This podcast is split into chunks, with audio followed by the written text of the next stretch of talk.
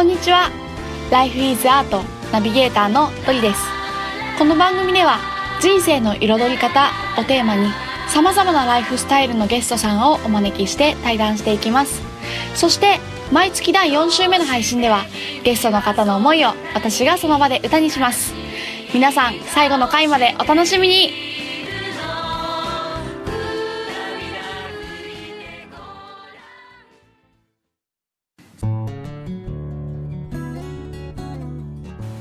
その自信ってさ何なんだろうね。うん、うん、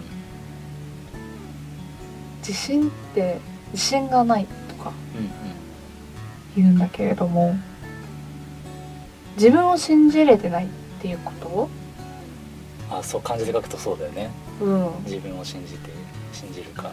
えっとどういう感じなの？自信がない時って何やったって俺なんか無理だみたいなそういう感じ？何何やっても例えば何自分がこれ何かやろうと思ってできない時は、うん。これをやるとうん。周りに悪く思われちゃうとかかっこ悪いと思われちゃうとかっていう時は多分自信がないんじゃないかなって今思う。うんうんうんうんうん。えっと周りからの目が気になっている時っていうこと？うんうん。うんうんうん。そうだねそうだと思う。それがイコール自信がないってこと？うんまあ、イコールかって今聞かれるとさ あのわかんないけど。うんでもそうだと思うよ今、うんうんうん。なるほど。久保家にとってはそういう感覚だったんだね。うん、自信自信がないイコール。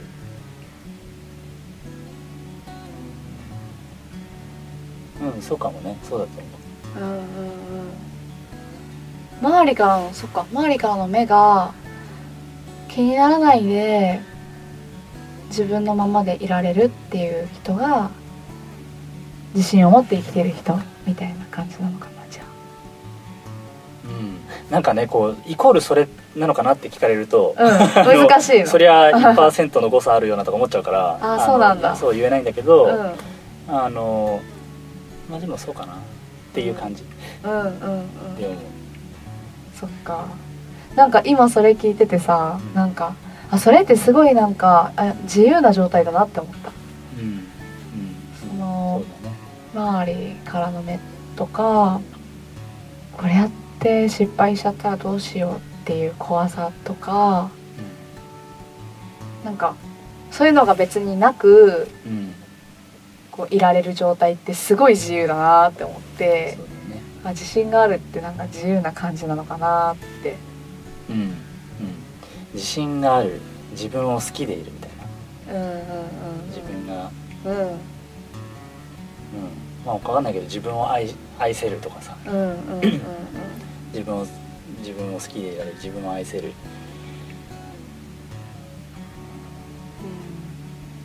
自分を大切に思えるみたいな。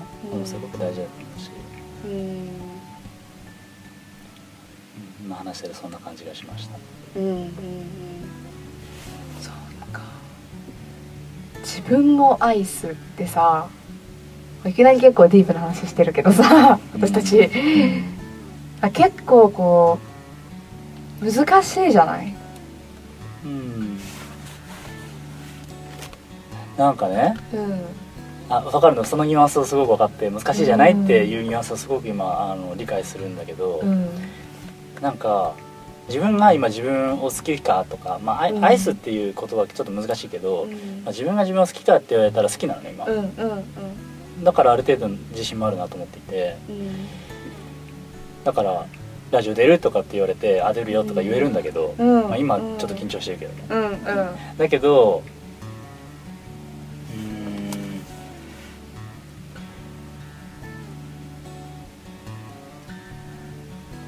なんかその深いところで深いこう何哲学的に、うん。あの掘っていって自分を愛すっていうのはこういうことだって言ってうん。でそれを愛せるかうんって自分を付き合わせてああ愛せる愛せないってかっていう感覚はないんだけど、うんうんうん。だけどもっとあもっともっと浅いところで、うん。まあこれがいいか悪いかは別としてそこまでその超深くは見ないみたいな、深くは見ずにあでも自分好きかなあ好きだよなぐらいでいる感じが今する、な。そっか。そうなれたのはどうして？そうなれたのはなんだろうねわかんないね。成成功体験なのかな。ああ成功体験か。いやなんでかってね、うん。結構これ悩んでる人多いと思うんだよねまあそうだよね。うん。そうかもね。ずっと多分それは私たち20代だけど20代だけじゃなくてうん。多分永遠のテーマとしてうん。自分を愛するにはどうしたらいいのかとかうん。持ってると思うんだよたくさんの人そがうだよね。だからなんかうんどうしたらそういうところにこう近づいていけるのかっていう手段うんというかこう道をさうんすでにその自分が好きだなって言えてる久保健がうん。なんかあの久保健なりの答えが聞けたらいいなと今思った感じだったの。なるほど。今パッと出てきたのは成功体験。いや出てきたのは、まあ、成功体験もある。あのね俺すごいどあのね今思うと、うん。その何自分が一歩踏み出してうん。嫌ななんか嫌っていうかこうなんていうの自分は安全安心じゃない場所に自分を持っていって、あのチャレンジして、うん。嫌な思いもしてみたいなところについて結構ド M だったなと思っていて、うん。そうだよねなんて自分を変えたいがあまり。うん。あの自分が変えたいがあまりそうやって踏み出し踏み出さなきゃ踏み出さなきゃってやってたらそこがデフォルトになったみたいうんな、うんうんうん。ところがあって。あ今話してて思い出したけどつい最近も、うんあの今の現職、うん。今の仕事に就いた時に今そのファシリテーターになるためにはみたいなうん。あのこともやったりするんだけど、うん。あのその練習その訓練の一環で自分があじゃあそのワークショップを一つあの企画して仲間内で企画して実際にやってみるっていうのをやったんだけどその時に結構ド M なワークを作ってしまって。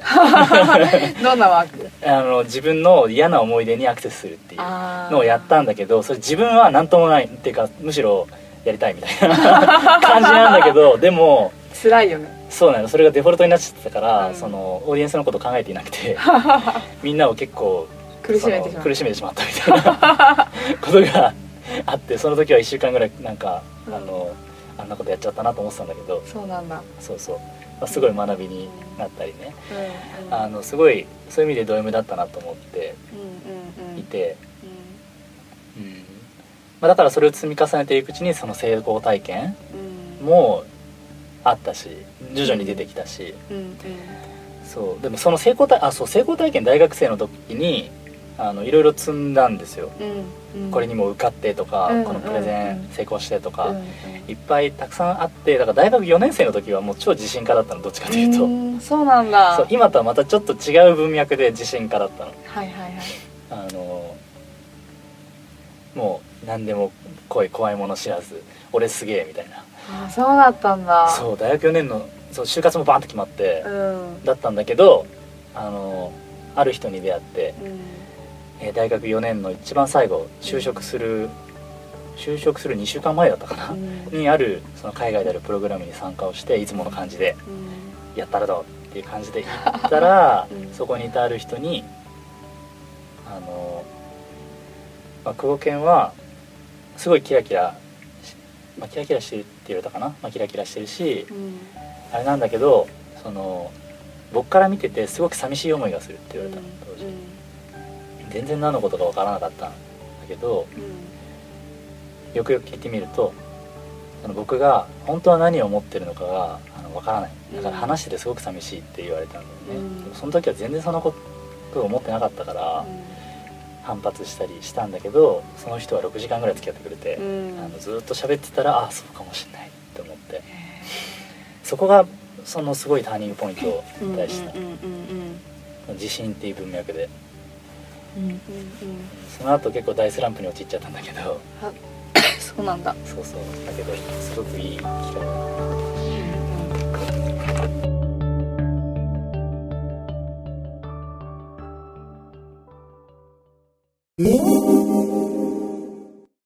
上坂実の気づき。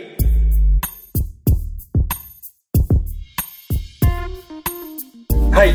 というわけでですねこのコーナーでは、えープロデューサー上坂実が日常で気づいたことを皆さんとシェアしたいなという番組でございますイェイイェイありがとうございます。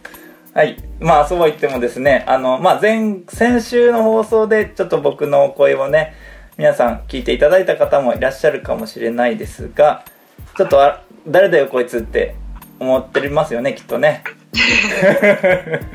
はい、あの、私はですね、あの、この、えーラジオを裏側で、えーね、えー編集したりしております。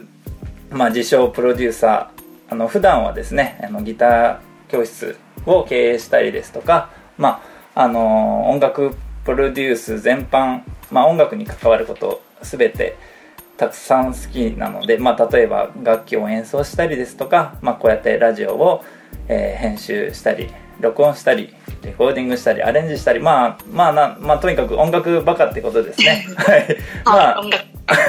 ね。そうそう。あのーまあそんなような人間です。まあこんな感じで自己紹介いいですかね？はい。上坂みのるくんです、プロデューサーの。はーい。お願いします。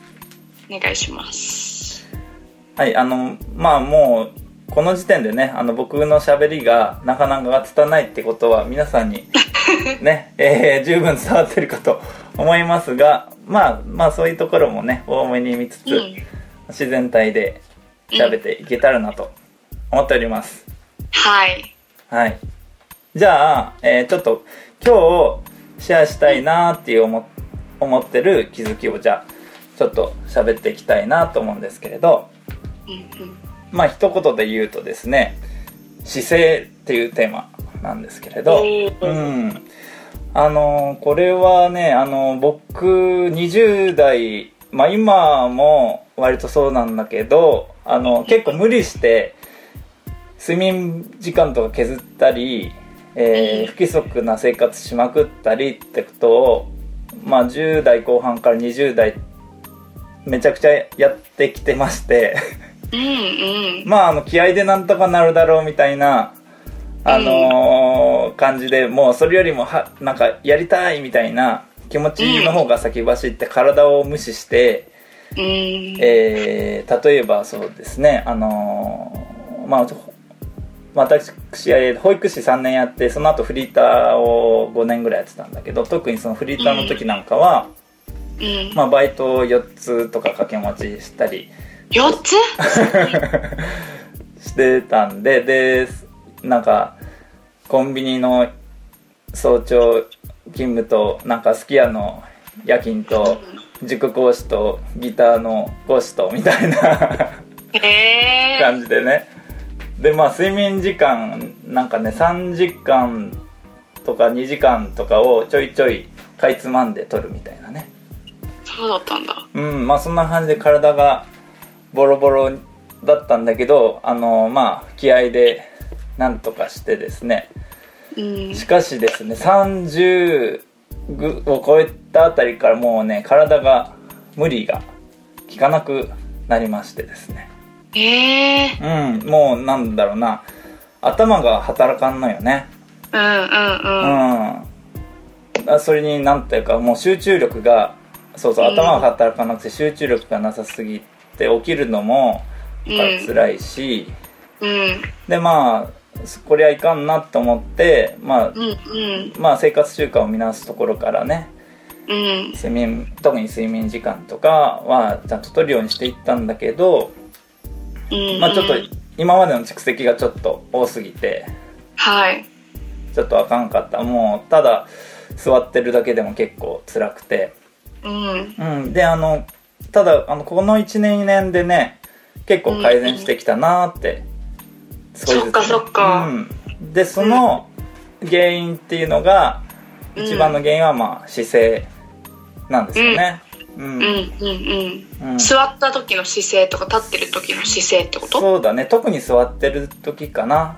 うん。あの今まであのそうあのまあ今でもまあまあ辛いんだけどドライブうん。昔は大好きだったんだけど今はもう長時間ドライブとかめっちゃきつくてそっかそっか。うん。であのーそうだな。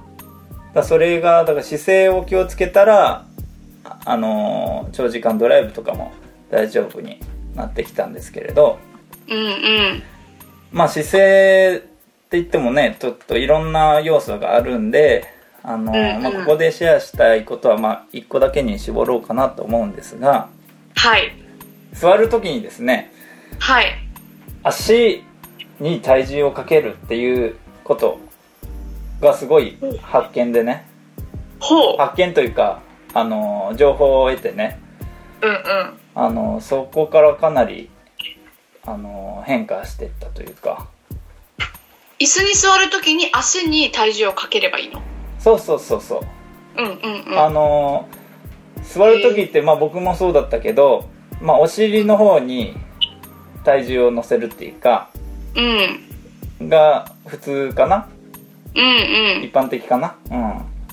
そうだね。うんまあ、僕もそうやって座ってたんだけれども、うん。うん。まあ、ある本とか見て、あのーお尻だけで座るからあの姿勢が悪くなったりあと座ってて辛くなってくる、背中とかにえーっと、なんだろう、たえー負荷がかかってきた。うん、うん。そうそうそうであの足と足2本とお尻と3点でこの三脚みたいな感じで支えるっていうのを知って、なるほどと思ってそれであのギまあ僕普段ギター講師としてギターレッスン毎日やってるんだけど、うん。あのギター教えるのもいつもそれをね皆さんにお伝えしてるんですけど、楽器もすごく演奏しやすくなった。あのギターはもちろん、へーあのピアノとか鍵盤とかね。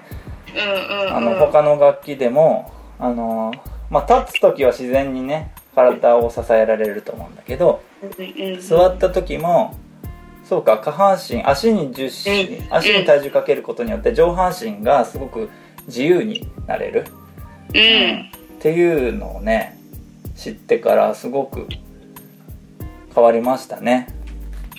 そうだよね、でも確かにピアノとか習ってた時うに、ん。下半身の方がやっぱり大事ってうんうんうん。言われてたなって今思い出した。ああ本当うん。足に体重をかけてそうそうそう。やってたなって。うん、でねこれに気づいてくるとだから楽器全般に言えることだしうん。うん。むしろスポーツとかうんうん。だからそうだよ人間の体を使うこと全般的に言えるのが、まあ、下半身でまず支える、うん。下半身で支えて上半身が動きやすくするっていううん。うん、これはね本当どんな楽器でもどんなスポーツでも共通してるなーっていうのをね、あのーすごく気づきでね。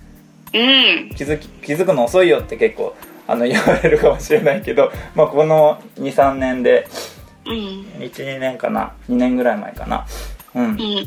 うん。で気づいてから結構変わったんで皆さんにもシェアしたいなって思った次第です。はいありがとう、はい。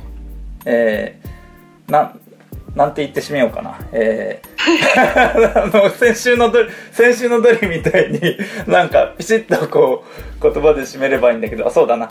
えー、じゃあ締めます。はいどうぞ。一本締めとか？じゃあ違う違う違う、えー言葉で、えーじゃあ今日、えー今日の上坂実の今週の上坂実の気づきは姿勢は足で支える、はいうん。復唱します。はい。姿勢は足で支えるですはいねはい。はい。というわけでじゃあエンディングに入ってまいりましょうかはい、そうですね。最後にお知らせをね。はい。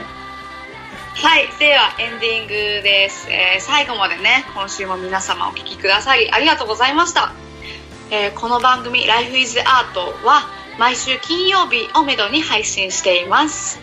でですね、えー新しい取り組みとして「Life is Art」の公式 LINE というものができました。Life is Art の公式 LINE の方から、えー配信のお知らせやゲストさんの写真など情報を見ることができますのでぜひ Life is Art とおお友達になってくださると嬉しいなと思います。はい。で、はい、登録方法の方は LINE アプリのですね友達追加から ID 検索をして「アットマーク Life is Art」と英語で入力してください。アットマーク Life is Art と入力してください。でえそちらの方から友達追加をお願いしますはい、でぜひご感想とかねご質問とか送ってくださるとまた来月のラジオでそちらにお答えできるのでぜひお待ちしております。はい。必ず返信もするので。はい、返信もしますので、よろしくお願いしおます。願いしはい。それではまた来週。お楽しみに。お楽しみに。バイバイ。バイバーイ